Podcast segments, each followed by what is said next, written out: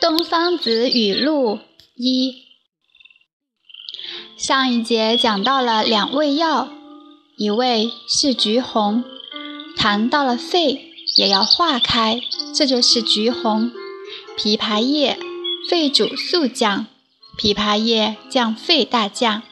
苏梗只是向下的气，向下的通道痰湿，谁去负责？茯苓也。这下好了，痰已经化成水了，水要去哪里呢？金生水，要到太阳寒水去。太阳寒水有两个，一个是小肠，一个是膀胱。这里。就引申出了一个著名的方子——五苓散。梯级递进，茯苓利水到小肠，猪苓从小肠利水到膀胱，泽泻从膀胱把水利出体外。太阴的问题就讲到这里。色入肺，我就把它归入心了，讲到这里。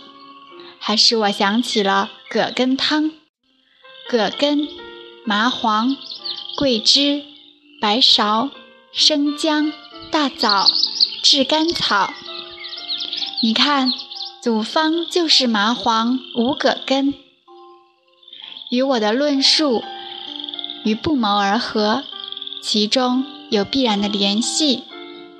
就是说，太阴开有一口，用麻黄。阳明开有一个口，用葛根，更让我想起了生阳散火汤，其中太阴是用生麻开，其开口再向上延伸了一条经。太阴的问题总感觉意犹未尽，我们再来看一味药，黄精，脾中。之水药就是补脾阴的。分析一下黄精，汁多色黄，重点又是麻色，味道又是麻色。生黄精一小块都吃得你麻色上半天。这个密码已经揭开，就是太阴的问题，离不开麻色辛苦。虽然脾不容易阴虚，因为脾统血，但也不是绝对。暂时到这。关于厥阴肝，前天在论述厥阴肝的时候，重点是在经络上的论述，但是对肝这个本体没有详论。昨晚想了一下，觉得应该做个补充。肝主春气，昨天讲了，肝是挂在右边的果实。既然是果实，就要用果来补。昨天讲了，半夏是长夏之果，那么什么是春之果？而且我们还要找出春季的代表果，那就是梅。梅花为报春花。梅得春气之荣为最，梅结果于春季，味酸甘，甘主春。一合，甘喜酸；二合，梅成熟后色青、黑、暗红，与甘主清。三合，主血和；四合，梅为果，与脏合。五合，我在考虑。有无六合，只能想到五合，但是五合已经很难得。舍其有谁更能符合肝之性？乌梅为肝之果，已成定论。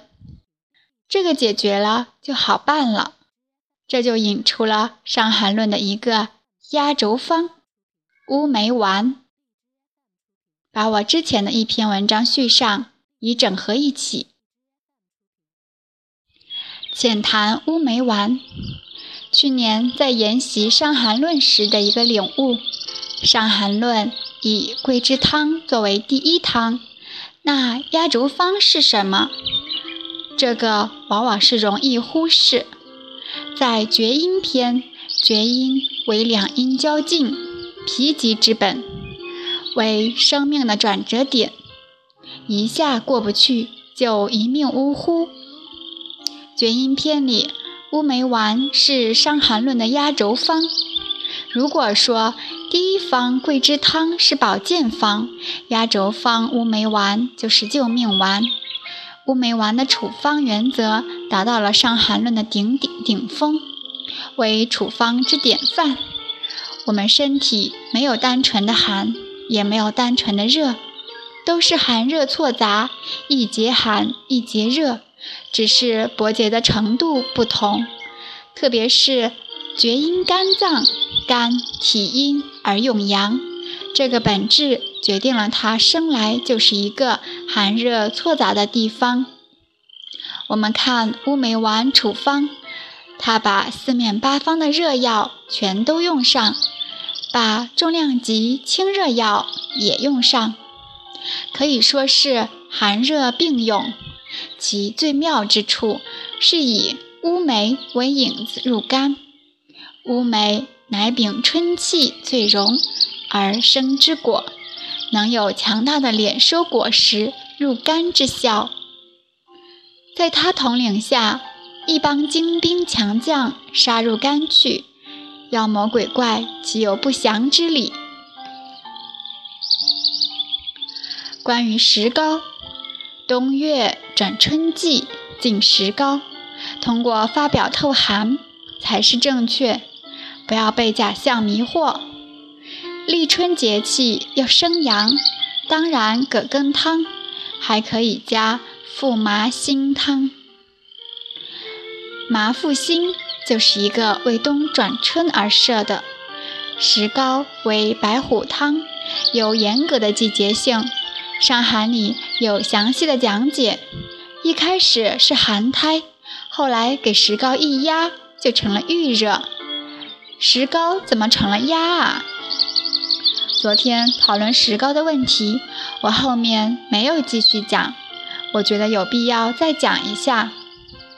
春三月，紫薇发陈，天地俱生，万物以荣。夜卧早起。广步于庭，披发缓行，以使志生。生而勿杀，女而勿夺，赏而勿罚。此春气之应，养生之道也。逆之则伤肝，下为寒变。奉长者少。这是《内经》的一段话。石膏为白虎。主秋季阳明府，时内热，为重镇大寒之物。什么叫重镇？重就是至重，属于肃杀之物。春三月，生而勿杀，杀则下为寒变。中国人的传统都是秋杀，刑罚死刑都是秋后问斩，没有春季杀生的。石膏为白虎。是挂司法部中堂的主杀，这是为什么春季进石膏的主要原因。愿中医人深刻领会之。为救石膏物质，本子创立了东风汤：麻黄、苦杏仁、生姜、大枣、桂枝、生麻、葛根、柴胡、赤芍、白芷、玉竹、陈皮。羌活、防风、毒活、红参、川芎、牛膝、炙甘草、丹参、当归，一个物质需力挽狂澜，可见物质之害。